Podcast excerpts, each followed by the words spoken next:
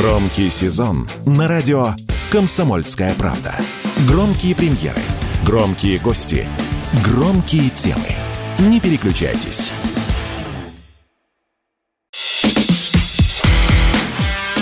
Диалоги на Радио КП. Беседуем с теми, кому есть что сказать. Здравствуйте, друзья. В студии радио «Комсомольская правда» Иван Панкин. На связи по скайпу Александр Малькевич, журналист, сопредседатель Координационного совета по интеграции новых регионов при Общественной палате России. В прошлый раз вы как раз сидели напротив меня. Это было относительно недавно, пару месяцев назад всего лишь. Мы как раз с вами, Александр, разбирали как э, сейчас Россия пытается наладить жизнь э, в новых регионах. Ну, честно говоря, у меня осадочек остался после прошлого разговора, потому что уж очень много э, проблем. И первые связанные, вот проблемы я имею в виду, как раз с законами, которые нужно как раз внедрять. Российские законы внедрять уже в те реалии, в которых, к счастью, оказались новые регионы. Как раз и годовщина у нас, годовщина же вступления, это вот как раз этих самых новых регионов в состав Российской Федерации. Но по порядку у вас есть, как вы сами сказали, 148 идей. Я надеюсь, что не все 148 вы будете сейчас перечислять, озвучивать. Давайте основные возьмем как раз. И вообще, первый, знаете, такой вопрос, извините за сумбур. За два месяца есть какое-то главное качественное улучшение, которое вы бы так сходу сказали? Да, Иван, привет, и всем нашим э, слушателям э, тоже. Плюс, значит, знаете, как это специально как дисклеймер, то есть э, почему вот мы так про этот корсовет заостряем внимание, ну просто в новом составе Общественной палаты России с 20 июня этот восьмой состав стал работать, собрался такой костяк людей, которые знают, что происходит в наших новых регионах, там бывают, помогают, и мы вот организовали этот корсовет, там лидеры общественного мнения из наших новых субъектов, наши коллеги-журналисты, журналисты там живущие, работающие. И вот, так сказать, как раз и занимаемся генерацией идей, необходимых для того, чтобы они были реализованы и помогли скорейшей интеграции миллионов наших новых граждан. Потому что так-то я сам журналист, просто вот, как говорится, полтора года там уже утонул. Сам-то я журналист, но теперь чиновник все-таки. Да не, вот, вот да, какой же я чиновник? Ну я как, сопредседатель Координационного совета по интеграции новых регионов при общественной Нет, палате. Это чиновничек. Да, значит, во-первых, это общественная моя работа и общественная нагрузка. А я как занимался журналистикой, так и занимаюсь. И общественными проектами. Раз уж на то пошло, сразу скажу, вот со вчерашнего дня пошла реализация моего нового проекта «Путь домой». Это 20 небольших фильмов и рассказов как раз о людях, ярких людях наших новых регионов. Так что свою профессию я не оставляю. По порядку. Что за время нашей последней встречи изменилось? Полностью великолепно сделано и работает вот эта сухопутная дорога в Крым. То есть она все, все эти работы там по асфальтированию, по благоустройству завершены, и вы можете, выехав утром из Ростова, вечером оказаться в Симферополе без какого-то там, значит, геморроя. Ну и в прошлый раз вы говорили, что с дорогами-то как раз все хорошо. Я задавал этот вопрос. Это теперь окончательно там доделаны те мелкие, какие были работы. То есть это работает, я подтверждаю, все нормально. И начался учебный год в школах в вузах. Причем понятно, что есть населенные пункты, где очное обучение невозможно, включая город Донецк, по понятным причинам, связанным с безопасностью. А, например, в Мариуполе, в Геническе, в Бердянске, там полным ходом все идет, все бурлит. Я был, кстати, вот в Мариупольском университете. Там, ну, в хорошем смысле слова, да, не хватает аудитории, потому что множество ребят поступили, учатся, параллельно там ремонтируется корпус один. В Бердянске самый молодой вуз страны работает Азовский государственный педагогический университет. Э, кстати, потрясающее здание, его называют Хогвартсом, такой очень замок. Но это потому, что здание классической Бердянской мужской гимназии, построенное в 1876 году. И в Херсонской области тоже все работает. Херсонский государственный педагогический университет какой-то просто героический прием э, студентов совершил. Там более пяти тысяч студентов сейчас проходят обучение, при том, что вуз эвакуированный, да, и находится на нескольких площадках площадках и ведет в значительной части обучения в дистанционном формате. Поэтому жизнь идет очень ярко. Те, те школы, которые перестраивают или сдают регионы шефы, в них приятно находиться. Я был летом, например, в школе номер два генической. Такое, порядком подобветшавшее здание, по которому видно, что им многие годы никто не занимался. Сейчас ну, это просто, так сказать, такая классическая, в хорошем смысле слова, российская школа с отремонтированными классами, сделана нормальная, так сказать, столовая, где дети горячее питание получают и так далее, и так далее. Поэтому идет нормальная жизнь и совершенно, значит, в рамках этого прошла избирательная кампания, избраны и депутаты местного самоуправления, и законодательные собрания. Причем это серьезный вызов там для всех, потому что в Херсонской и Запорожской областях это первые законодательные органы. Там все приходится делать с нуля, начиная от там, поиска помещения, создания ну, самой структуры вот этих законодательных советов, э, собраний. Ну и вот после этого нужно принимать эти сотни и тысячи законов, которые интегрируют полностью в правовое пространство России жизнь наших новых субъектов. В связи с этим вот э, одно из моих таких публичных пожеланий, и Общественная палата это проговаривала, пользуясь случаем скажу, конечно, нужен для этих регионов на переходный период некий особый правовой статус. Что я имею в виду? Ну, для вот как раз, например, людей, которые там стали депутатами. Там сейчас складывается такая ситуация, при которой, если хороший, толковый человек, специалист э, стал депутатом, он по российским законам должен оставить деятельность, несовместимую с этим самым депутатским статусом. Ну, проще говоря, там вот в Запорожской области девушка работала проректором в Мелитопольском университете, а сейчас она будет руководить фракцией «Единой России» в ЗАГСе области. Ей надо по-хорошему вуз оставлять. А это на самом деле неправильно, потому что она и там очень, так сказать, на месте. И вот как бы так сказать придумать, чтобы не получалось, знаешь, как в свое время в шутке у Александра Григорьевича Лукашенко, только взялся за яйца, пропало масло. То есть, если мы человека, который хорошо работает в одном месте, выдвигаем в депутаты, и он потом уходит туда, то чтобы не провисла по прежнему месту работы ситуация. Вот как-то это надо будет придумывать, потому что людей толковых, они есть, но их не так много.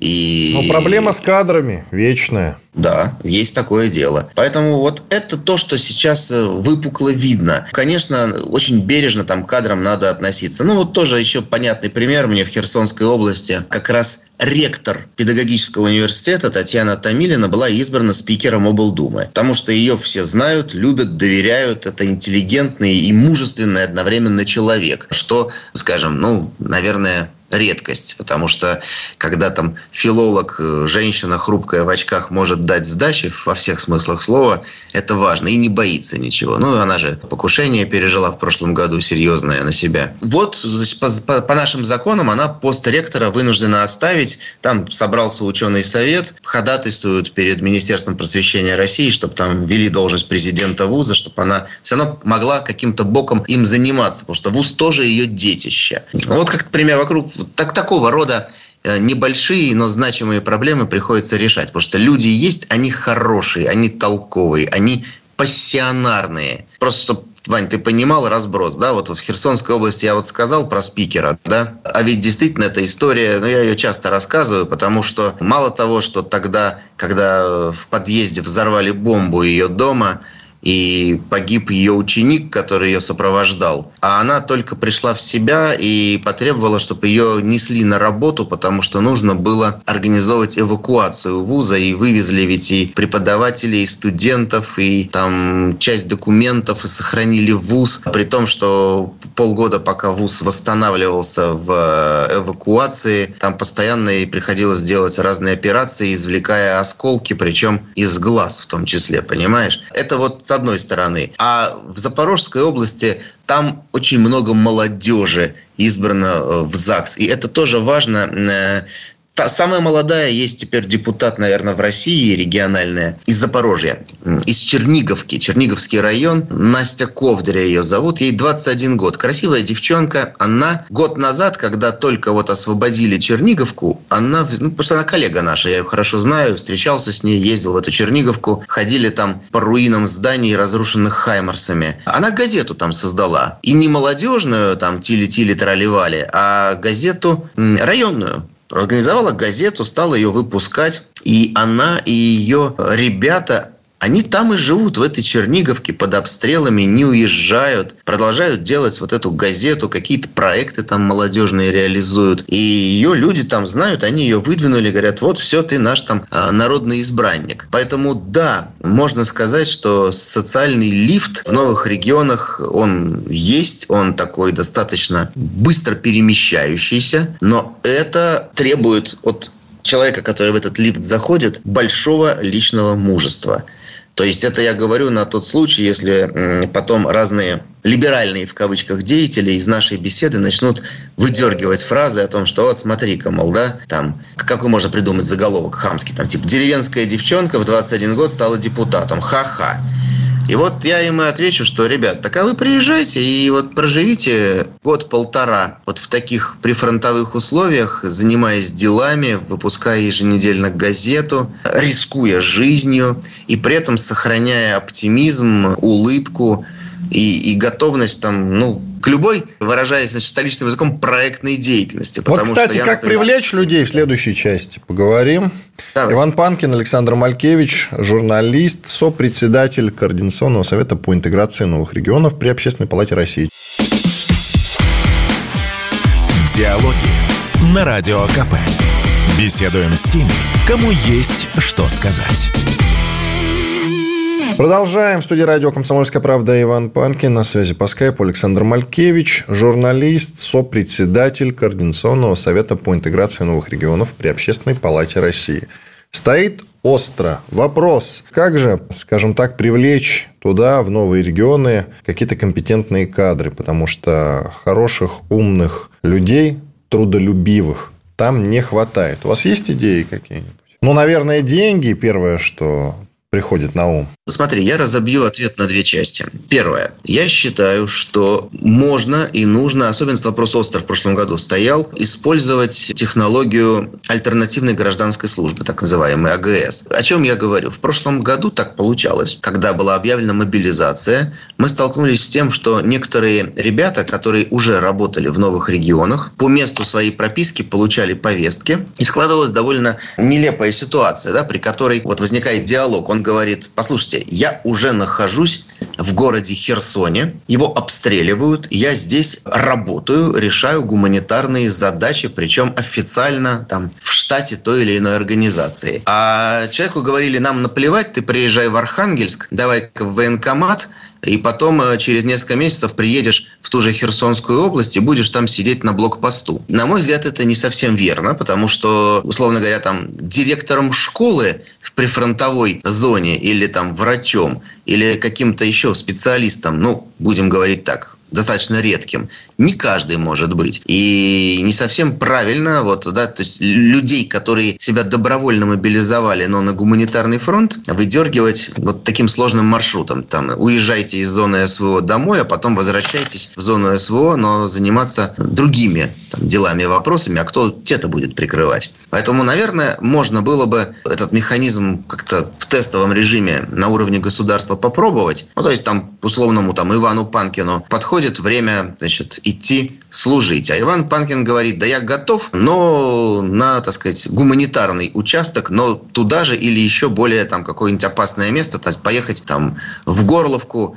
руководить там телеканалом. И, на мой взгляд, э, важнее использовать компетенции э, там, опытного человека, там, профессионала Панкина, там, где сложно и опасно, нежели он будет при подъезде там, к какому-то городу находиться на блокпосту. Значит, это Это первое. Теперь, что касается денег. Значит, здесь важно не перегнуть палку, соблюсти баланс. Что я имею в виду? Есть значительное число людей, местных жителей, которые живут и работают там у себя на своей земле, и там они рискуют жизнью каждый день, каждую минуту. И я здесь, э, ну, как сказать, заклинаю московских товарищей этот баланс соблюсти, чтобы не получилось, что живет и работает в нашем новом регионе Иван Иванов, местный житель. Что тут выдумывать там? Э, живет, например, в Горловке и работает там в системе ЖКХ и получает, как мне говорил Иван Сергеевич Приходько, 27 тысяч рублей под ежедневными обстрелами. А потом приезжает из Москвы Иван Панкин, и он поскольку он москвич, получает, значит, в разы больше. И возникает Есть такая, вопрос. я слышал об этом, да. Я говорю правду, потому что я там нахожусь очень много и просто пересказываю то, что вижу своими да, глазами. при пришлым э, платят больше, действительно. Своим не хотят, а если человек приехал вот в эти опасные для жизни условия, согласился работать, то ему в три раза увеличивают зарплату. Ну, просто кладут больше, да. Это, конечно, жуткая несправедливость. Да, при этом логика есть, потому что я же должен Ивана Панкина убить убедить приехать, потому что Иван Панкин справедливо скажет, ну а зачем? Да? При том, что Иван Панкин может быть пассионарным человеком, но все равно, ну, значит, э, вот, все равно. Но не должно быть такого дисбаланса, и на самом деле, ну, наши там депутаты могли бы вполне решить это за счет введения вот некого, я называю это коэффициента СВО. Ну, смотрите, у нас же ведь есть надбавка там за особые условия работы в условиях крайнего севера. Есть там тяжелые природные условия, климатические, все это понятно. А тогда почему у нас нету надбавок за работу в условиях прифронтовых? Причем это может быть не только для новых регионов, то есть это может быть и для старых, но просто это, как сказать, какие-то умные люди, правоведы, должны проработать. И для меня загадка, почему депутаты Думы, например, от наших, как принято говорить, старых областей, но находящихся в непростых условиях, ну, это Брянская, Курская, Белгородская молчат. Это же можно все продумать, да, то есть, понятно, мы не будем объявлять там всю Белгородскую область какой-то прифронтовой зоной, но если есть Валуйки, Шебекина, там, да, та же там Таволжанка, а люди там живут и работают, должны вводиться какими-то, так сказать, там, декретами, указами, постановлениями, то есть, и, и ты, например, возвращаясь вот, к нашей ролевой игре, Иван Панкин, житель Шебекина, и вот Панкин решил, что он там остается и будет работать и выпускать макароны по-прежнему. И не уезжает в пункт временного размещения, отказывается от э, там, какой-то эвакуации в том или ином виде. И тогда мы понимаем, что вот принимается это постановление, что вот там на полгода фиксируется какой-то вот особый статус Шебекина, и тогда ты по документам подтвержденным, если там находишься, то это должно там тебе как там, этот, год за два, там, год за три, там, трудовой стаж, какие-то еще. Это же логичные вещи абсолютно. Я для себя, как это сформулировал, повторю еще раз, постараюсь, чтобы это звучало не грубо и не обидно. У нас целый ряд э, людей, принимающих решения или участвующих в этом, ну, я там про депутатский корпус, они изобрели для себя форму виртуальной поддержки. Это лайки, сердечки в социальных сетях. Мы много раз об этом там говорили. Знаешь, там, люди Донбасса, мы с вами, жители, граждане Новороссии. Мое сердце сегодня бьется с вами в такт. Особенно 30 сентября – в наш праздник. Я ставлю на аватарку букет из четырех флагов и флаг России. Ну, согласись, это же проще, правильно? Можно же вообще не, не напрягаться. Ведь речь не о том, что этот депутат э, должен все бросить и немедленно отправиться туда. Ну нет. Погрузиться погрузиться в проблематику-то надо, но давай рассуждать цинично. Проще же сердечко поставить. Или вот еще технология тоже такая очевидная. Знаешь, там в телеграм-аккаунте Кремль вышел э, прекрасное видеообращение Владимира Владимировича Путина, очень яркое, сильное. И я видел, что делали, в том числе там разные политики российские, общественные деятели. То есть они берут, правильно, да, вот видео президента, его слова и делают у себя репост с пометкой, с комментом. То есть, как бы, в этот день я поддерживаю как один президента, и я вместе с вами, дорогие друзья. Все, так. можно потом идти на пробежку, потом на обед, и дальше там что это, суббота вечером в кино. Долг выполнен, короче. Конечно. Виртуально. Ну, а что в этом? А что, да, вы к чему клоните Александр? Я к тому, что неплохо бы нашим законодателям объявить внутреннюю мобилизацию для того, чтобы в более быстром темпе принимать решения, которые не только помогут интеграции новых субъектов, которые нам помогут в том противостоянии, в той войне, которую нам Запад объявил. Просто, Вань, что, ты в Донецк, в Донецк их отправить или что? Да нет, ну, слушай, хотя, хотя можно хотя бы видеосвязь организовать с Донецком, чтобы они нет, услышали. давайте все-таки, давайте все-таки отправим. Давайте все-таки отправим, пусть посмотрят. Я вот отпуск взял недавно, чтобы в Донецк съездить. Я отпуск в Донецке провел. А депутаты наши почему не могут? А депутаты наши в живописные места ездят на в отпуск. Делать Вань, это главное, отдыхать надо, главное, я чтобы, понимаю, да. Главное, чтобы эта поездка только не превратилась в отягощение для республики, да, из серии обеспечьте, так сказать, кортеж спереди, сзади и 20 человек охраны по периметру. На этом, конечно, есть... мудрое замечание, согласен. Без этого, пожалуйста, без этого, да. Ближе к людям надо быть нашим депутатам, я постоянно об этом говорю. Ну, у нас есть наш э, с вами хороший знакомый Виталий Милонов, его прекрасно в той же Горловке люди в магазинах встречают, он там... И без кортежа ездит, подтверждаю, видел, потому что пытался с ним как раз записать интервью, он ехал на своей машине, сам да. пытался настроить видеосвязь, останавливался около магазина, все вот мы никак не могли сигнал-то наладить, чтобы записать это интервью. Потом он уже доехал до точки дислокации, и мы, наконец, с ним записались. Было дело. Без всякой там охраны, без всего на свете. Да нет, слушай, ну таких людей есть, и мы должны честно говорить и их имена. Игорь Костюкевич, сейчас он стал сенатором, он просто ну, полтора года в Херсонской области беспрерывно находился. Артем Туров, Артем Бичаев, Виктор Петрович Водолацкий, ну вот Милонова мы вспомнили. Там еще обязательно кого-то, так сказать, упущу, получится Депутат не, не Дмитрий хорошо. Кузнецов, я уж не знаю, но я, по крайней мере, с ним не пересекался, но я встречаю его посты, на просторах лучших телеграм-домов э, Дмитрий Кузнецов, депутат Госдумы. Вот я с ним как-то ругался в эфире, было дело, был неправ. А человек вот, при, по всему... Приезжал он, ну, собственно говоря, Андрей. Анатольевич Турчак, Александр Сидякин, там э,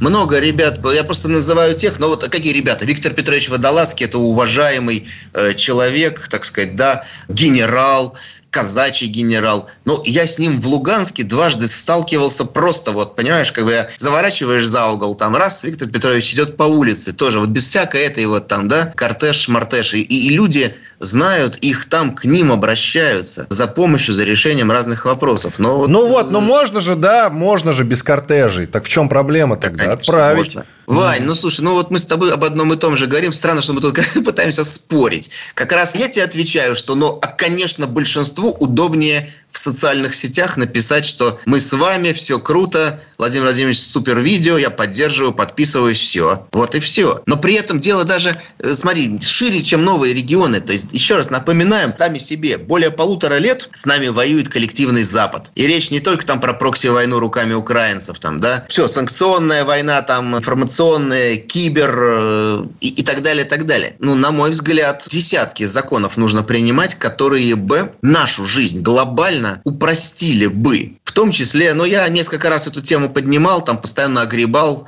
о том, что что вы такое он там позволяет, несет. Я по поводу 223 и 44 ФЗ. Ну, это вот торги, госзакупки. Давайте, Александр, про госзакупки. Тема-то большая. Поговорим в следующей части. Иван Панкин, Александр Малькевич, журналист, сопредседатель Координационного совета по интеграции новых регионов при Общественной палате России. Диалоги на Радио КП. Беседуем с теми, кому есть что сказать. Продолжаем. Иван Панкин в студии радио «Комсомольская правда». На связи по скайпу Александр Малькевич, журналист и сопредседатель Координационного совета по интеграции новых регионов при Общественной палате России. И должность как бы намекает нам на тему нашего с Александром разговора. Мы, конечно же, обсуждаем жизнь в новых регионах. Про госзакупки хотели поговорить. Да, я э, в своей жизни много руководил государственными организациями, ну, СМИ государственными.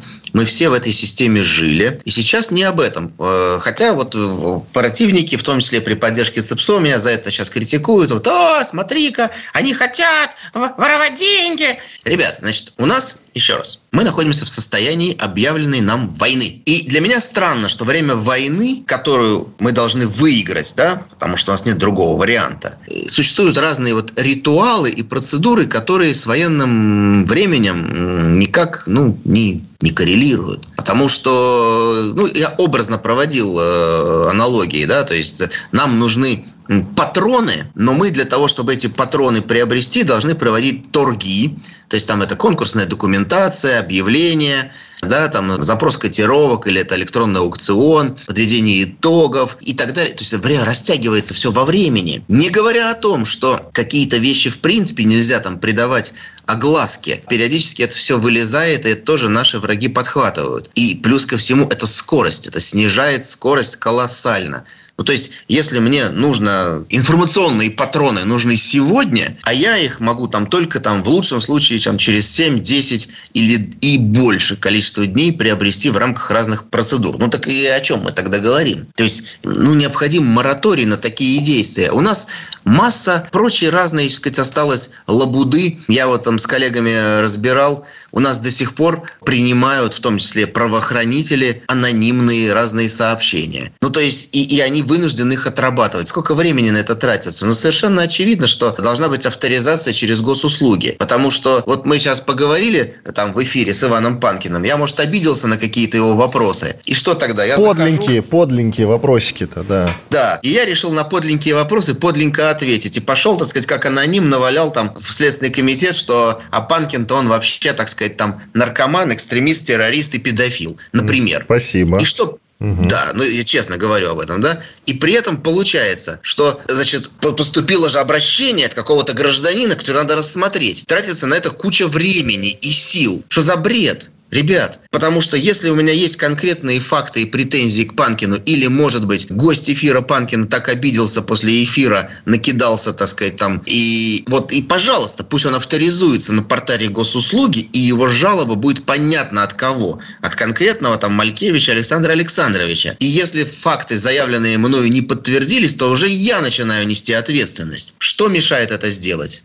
По-моему, вообще ничего. Видимо, все эти вещи закрутятся только тогда, когда тогда потоки анонимок пойдут, ну вот, на тех, кому станет больно, и они тут же быстро подсуетятся. Это вот маленькая, просто вот маленький пример, он, ты понимаешь, не связан ни со специальной военной операцией, ни с новыми регионами, а просто, ну, на мой взгляд, очевидная совершенно вещь. Почему ее не делают? Потому что руки не доходят. Наверняка в какой-нибудь, знаешь, там плане законопроектной работы э, этот вопрос находится в списке под номером 147. И до него дело дойдет, там, не знаю, весенней или осенней сессии следующего года. Но так быть не должно. Мы не можем ждать и не должны. То есть вся страна должна работать в режиме 24 на 7 в такой ситуации. И в том числе вот э, эти деятели тоже. А то я смотрю, там у них времени хватает там и по, по телевизионным эфирам ходить, вести яркую э, публичную жизнь. Все что я угодно, уже... только не работать, понятно. Конечно. Да. Я уже об этом говорил,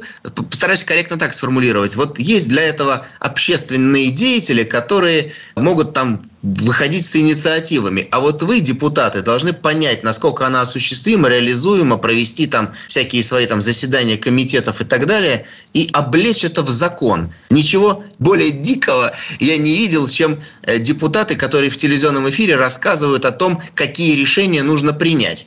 Выступили и ушли. Так вы принимайте их. Все не так просто, скажет вам рядовой депутат. Ну да ладно, про депутатов не к обеду вообще разговор что называется. Тут есть более важные штуки. Мне в чат моего телеграм-канала Панкин написали, и я как раз вот готовился к разговору с вами и обещал, что озвучу эту проблему. Мне пишут, спрашивают. Итак, по поводу того, как люди живут на новых территориях. Вот мне пишут, это касается Лисичанска в данном случае и пригородов э, Приволье, Новодружеск, Березово, не только. Люди выживают в невыносимых условиях, вот уже как год и 7 месяцев без света и воды. Газа на данный момент тоже нет, уже две недели. А в этих шахтерских городках проживает э, очень много пожилых людей, есть и молодежь, есть и детки. А зима не за горами, и вот люди задаются вопросами, как выживать в таких условиях условиях. И, соответственно, очень много вопросов по транспорту, рейсов между городом Лисичанском и Приволье через Новодружеск мало. Люди едут как селедки в бочке. Ну и, соответственно, вот аналогичных вопросов, вы понимаете, да, огромное количество. Почему как вы считаете, это, конечно же, вопрос не к вам, не вы же там транспортными делами заведуете, но тем не менее, почему эти вопросы не решаются? Есть у вас ответ на этот вопрос?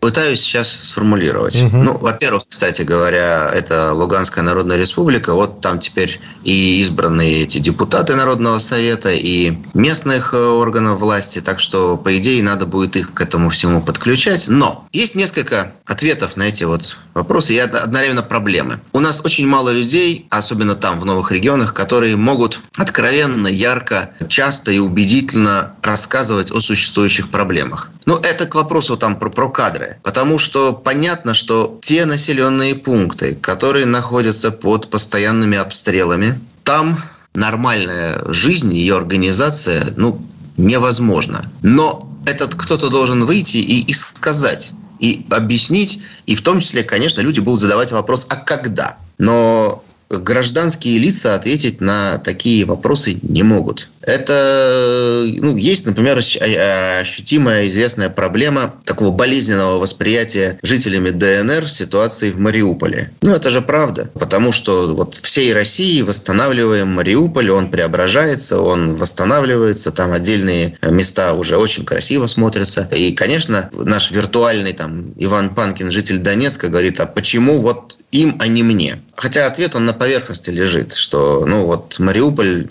он находится только в зоне досягаемости Storm Shadow, это все-таки дорогая ракета, которая э, летит акцентированно. А Донецк э, закидывают ежедневно снарядами, минами. Поэтому как бы, понятно, что стройки пока невозможны в тех городах, которые все время под обстрелами. Это первое. И в связи с этим возникает второй вопрос, который повергает значительную часть российской общественности до сих пор в шок. Потому что очевидно, что пока линия фронта не будет отодвинута прям очень серьезно, о нормальном созидании в целом ряде населенных пунктов там речь идти не может. А отодвигать эту линию нужно в том числе и достаточно болезненными ударами по инфраструктуре и городам на той стороне линии фронта. И после этого у нас, значит, часть э, ну, людей здесь, в России, начинают говорить, мы не такие, так нельзя, мы так не можем. А как мы можем? Ну, ответа нету.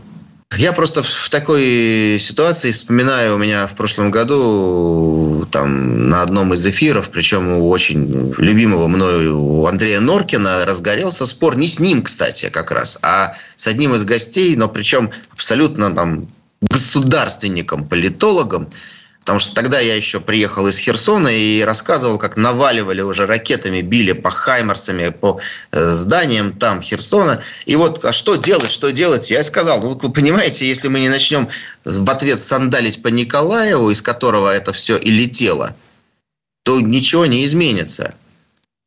И там, э, так сказать, вот группа участников, причем, повторю, они не либералы, а как раз, ну, как сказать... Они говорили, мы не такие наверняка, да? Они не просто, они прям там с ужасом, что, что ты говоришь, Саша, как можно? Uh-huh. Я говорю, а как вы себе представляете? То есть тогда, ну вот это что? Мы вышли на объявленную нам войну, они там с автоматами, а мы с рогатками и в белых перчатках. И, собственно, это и многое объясняет. Поэтому... А это потому, что они-то сами э, по Херсонам не ездят и, соответственно, это правда. по, району. Это правда. По, Здесь по ты району. прав. Любой человек, который вот э, и ты сам знаешь, 95% людей, которые приезжают э, туда, Меняют свое мнение. Меняют свое мнение. Да. Меняют мнение, возвращаются, включаются в эти процессы. У меня на время избирательной кампании в Херсонскую область приехал товарищ из Питера, он там муниципал. Ну, нормальный парень, но он приехал, он несколько дней провел, погрузился, все. Он даже вступил в ряды Херсонского союза журналистов там. В том числе, когда он привез и двум девчонкам подарил, ну, я ему просто все научил, подсказал, подарил два бронежилета и две каски – и увидел этих девчонок, там одной 20 лет, другой она уже опытная, ей 25. Но они хрупкие, хрупкие, красивые девушки. И вот он помог им облачиться в эти бронежилеты в каске, посмотрел, пообщался, съездил к бойцам в батальон Маргелова, поговорил с людьми, и у него все, в общем, так сказать, встало на места. Это стандартная история, да. Продолжим обсуждать уже в следующей части Иван Панкин, Александр Малькевич, журналист, сопредседатель Координационного совета по интеграции новых регионов при Общественной палате России. Диалоги на Радио КП. Беседуем с теми, кому есть что сказать.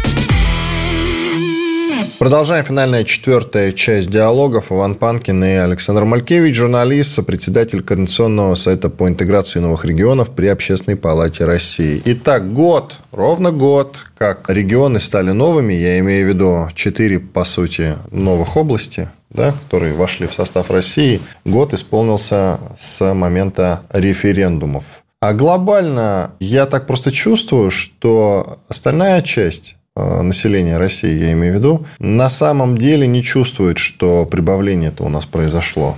Или я ошибаюсь? Породнились ли за это время, реально породнились ли вот эти новые регионы с канонической частью России, как ты считаешь? Хорошо. Смотри, я вот чувствую, что после этого эфира там у меня количество недругов увеличится опять, потому что приходится все время кого-то критиковать. Но, э, первое, ты хорошо подал идею, а давай проведем опрос. Давай я даже сам себе сейчас запишу эту как идею, породнились ли. Угу. Интересно. Угу. Вот. Это первое. А что, слово плохое я подобрал или что? Не, нет, хорошее. Я имею в виду, что просто это всегда интересно спросить, потому что чувствуют ли наши люди, что вот у нас есть эти вот узы. Мне просто кажется, что в довольно рядовом таком режиме все это протекает. Ну, концертик провели. Причем вот концертик-то провели, да? И тот же Аким Апачев написал, музыкант, да. что ну, позвали каких-то артистов, они там спели какие-то песни – а из этих самых новых регионов артисты были, Аким Апачев для солдат в этот момент выступал где-то на прифронтовой территории. Акима Апачева, который из Мариуполя родом, на концертах не было на этих, он не выступал, значит, не позвали, Первый канал не пригласил. Без критики в адрес Первого канала не он, наверное, решение это принимал, другие люди. Но тем не ну, менее. слушай, справедливости ради, Аким Апачев э, выступал 30-го. Да, Он выступает, был, выступает, да. но тут же дата, дата же. Действительно должны быть. А там были кто угодно, только не люди, которые, собственно, артисты, выходцы с этих самых новых территорий. Я вот о чем. Ты знаешь, здесь сложнее, э, потому что, во-первых, а жителям Херсонской области было приятно, что Аким Апачев у них выступал 30-го на празднике прямо вот там, живой как говорится, его можно потрогать и не по телеку. Это тоже важно. Но, конечно, мне бы тоже, как в прошлом музыкальному журналисту, хотелось бы, чтобы собрали на одной сцене ребят, которые действительно там Чечерина, Вадим Самойлов, Аким Апачев, группа еще Роман Рыкалов из ЛНР, Роман Разум из ЛНР тоже, да, есть, ну, Зверобой, естественно, связанная тоже с Мариуполем группа, Куба, Галанин и еще масса ребят, которые либо там жили, либо там постоянно выступают. На самом деле можно сделать прямо два даже э, мощных фестиваля. Один супер рокерский, а другой более такой, сказать, другой музыки, потому что Наталья Качура и Маргарита Лисовина, вот эти донецкие певицы, которые всем Донбасс за нами, которые спели да. песни. А у них и еще других. мы возвращаемся домой, есть песня. Конечно. И еще, и еще, причем и у них еще по отдельности они там поют. Это было бы хорошо сделать, записать телеверсии, везде всем раздать. Я на своем уровне такое пытался. Я сделал к 80-летию освобождения Донбасса от фашистов э, в Питере концерт «Рок за Мариуполь», где как раз Зверобой, Куба и Галанин выступали, и эту видеоверсию показывал в ДНР везде, на всех телеканалах. Но смотри, здесь же вопрос вот почему мы сейчас будем с кем-то там ругаться заочно. Для того, чтобы жители всей нашей большой России осознали вот эти узы, нужны какие-то мероприятия, с погружением. Вот мы с тобой знаем прекрасно, что, как мы сказали, любой человек, который приехал туда, 95% что он и вернется, и он все понимает, он этим реально загружается и понимает, что не только экономический эффект, а он большой будет, не только там туристический, там Азовское море, внутреннее море России, но прежде всего это духовное очищение, пересборка. Я вот об этом говорю искренне, потому что я сам очень изменился за те месяцы, многие, которые я там провел. Я стал лучше и чище благодаря людям, с которыми я там общаюсь, дружу, работаю. И, и ценности мои в жизни существенно изменились. Вот эта перепрошивка сознания, перезапуск нашей страны – это то, что нам наши новые регионы дали. Но по поводу, опять-таки, вот сшивки этой. Слушай, но есть элементарный, прекрасный механизм. Это регионы-шефы, которые помогают подшефным территориям. И они реально много делают, я это видел. И вот где-то здесь, наверное, нужно докрутить немножко. Я вынужден, знаешь, так сказать, волей-неволей рекламировать ребят, своих коллег-журналистов ставропольских, потому что они с моей помощью установили медиамаршрут. Это первая такая была история, Вань. То есть вот собралась делегация, человек 15 журналистов ставропольских, и они приехали там, да, на микроавтобусе в Луганск. И два дня провели там с коллегами. Они общались глаза в глаза, посещали разные там объекты. И они реально понимают теперь, кому помогает их край, там, Антрацитовскому району. И они понимают, с кем они общаются, и, и многие хотят вернуться. Я предлагал в нескольких регионах публично, давайте, говорю, губернаторы, включайтесь, сделайте в эти медиамаршруты, потому что у всех есть подшефные территории. Но дальше, понимаешь, все стопорится, потому что это же организационные хлопоты. Особенно, если объективно говорить, регионы, которые за Урал, там Сибирь, Дальний Восток, это накладно, да, это трудно. Но я не вижу другого пути, потому что когда вот наши с тобой коллеги из какой-нибудь области, там 20 человек приедут, подружатся с 20 своими коллегами там, посетят сами эти объекты все, посмотрят, с людьми поговорят, начнут рассказывать своим э, землякам потом про историю, про культуру, про памятники архитектуры. Ну, то есть вгружать, подгружать, ну, что-то произойдет. А если мы кормим жителей какой-то области пресс-релизами о том, что отремонтировано две школы, ну, это ни о чем. Ну и что? Ты, Иван Панкин, житель там, не знаю, какой-нибудь, ну, какой-нибудь области. Вот ты прочитал, что две школы отремонтированы в ЛНР. Тебе что от этого? Горячо, холодно? Ну, принял к сведению. Или вообще, так сказать, там другие стал вопросы задавать. У тебя нету погруженности в контекст, ты не понимаешь, ты не знаешь эти истории. Я когда открыл э, и везде рассказываю эту историю про подвиг луганских подростков, которые в 2014 году обороняли Лисичанск, дети. Там погибло точно там 18 и еще, на больше, там, ну, их было 72 человека, там больше половины погибло, 18 только градами накрыло, когда они уходили. Дети, защищавшие город с оружием в руках. Но если мы про это не рассказываем, а люди-то это знают там на своем уровне. Я все трогательная была история. Сейчас э, открывал в Кисловодске выставку своих фотографий про новые регионы на улице. Слушай, это просто вот меня вот это дает силы жить. Ко мне подошел человек и сказал мне спасибо, Александр, за то, что вы эту историю про лисичанских подростков раскручиваете. Потому что он сам из Лисичанска. Ну вот выехал просто и что он там, не знаю, может он там на отдыхе был. Ну так вот, таких историй много. И все, кто это э, через себя пропускают, они понимают, что у России сейчас вот есть возможность перезапустить себя, э, уйти от этого вот материального, так сказать, примитивного, там, да, э, условно говоря, когда там распродажа в Икее, подскочу. Потому что нам нужен действительно мощный рывок вперед, и для этого нужно освободиться вот от этих пут примитивизмов, которые нас там многими годами э, навязывают этот западный образ жизни, пытались запихать, при том, что сами они по-другому там живут. Нам продавали, так сказать, это фуфло из картинок в социальных медиа. Так э, вернемся к теме новых регионов.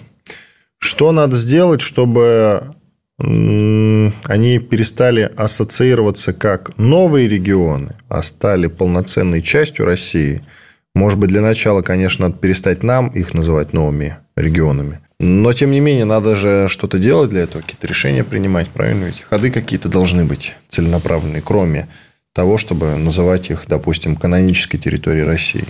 Вань, ну, на мой взгляд, очевидная история. Все-таки надо завершить э, нам э, операцию по демилитаризации и денацификации Украины э, для того, чтобы вот прекратились выстрелы, исчезли угрозы, У меня, знаешь, есть любимые дебаты с такими э, мягко-либеральными людьми, то есть они не враги э, наши, а, ну, то есть там сомневающиеся, так сказать, не стоящие на патриотической платформе, мы там спорим периодически, и вот особенно это там, девушки трепетные, они спрашивают там Александр или там Алексей Александрович, скажи, когда закончится там специальная военная операция или когда Россия ее закончит. Я объясняю, что, ребята, согласие есть продукт непротивления двух сторон.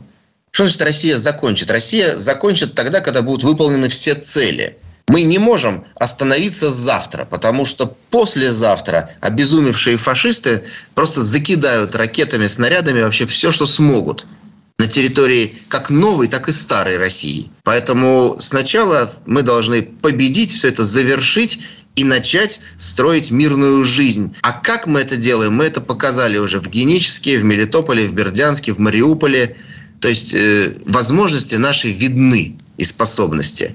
Это про стройку. А что касается вот сшивки, я сказал, для этого нужно это с душой делать, то есть неформально, да, чтобы люди побывавшие там, могли рассказывать у себя потом в российской глубинке правду о происходящем. Спасибо. Иван Панкин и Александр Малькевич, журналист, сопредседатель Координационного совета по интеграции новых регионов при Общественной палате России, были здесь, остались довольны. До свидания. Диалоги на Радио КП. Беседуем с теми, кому есть что сказать.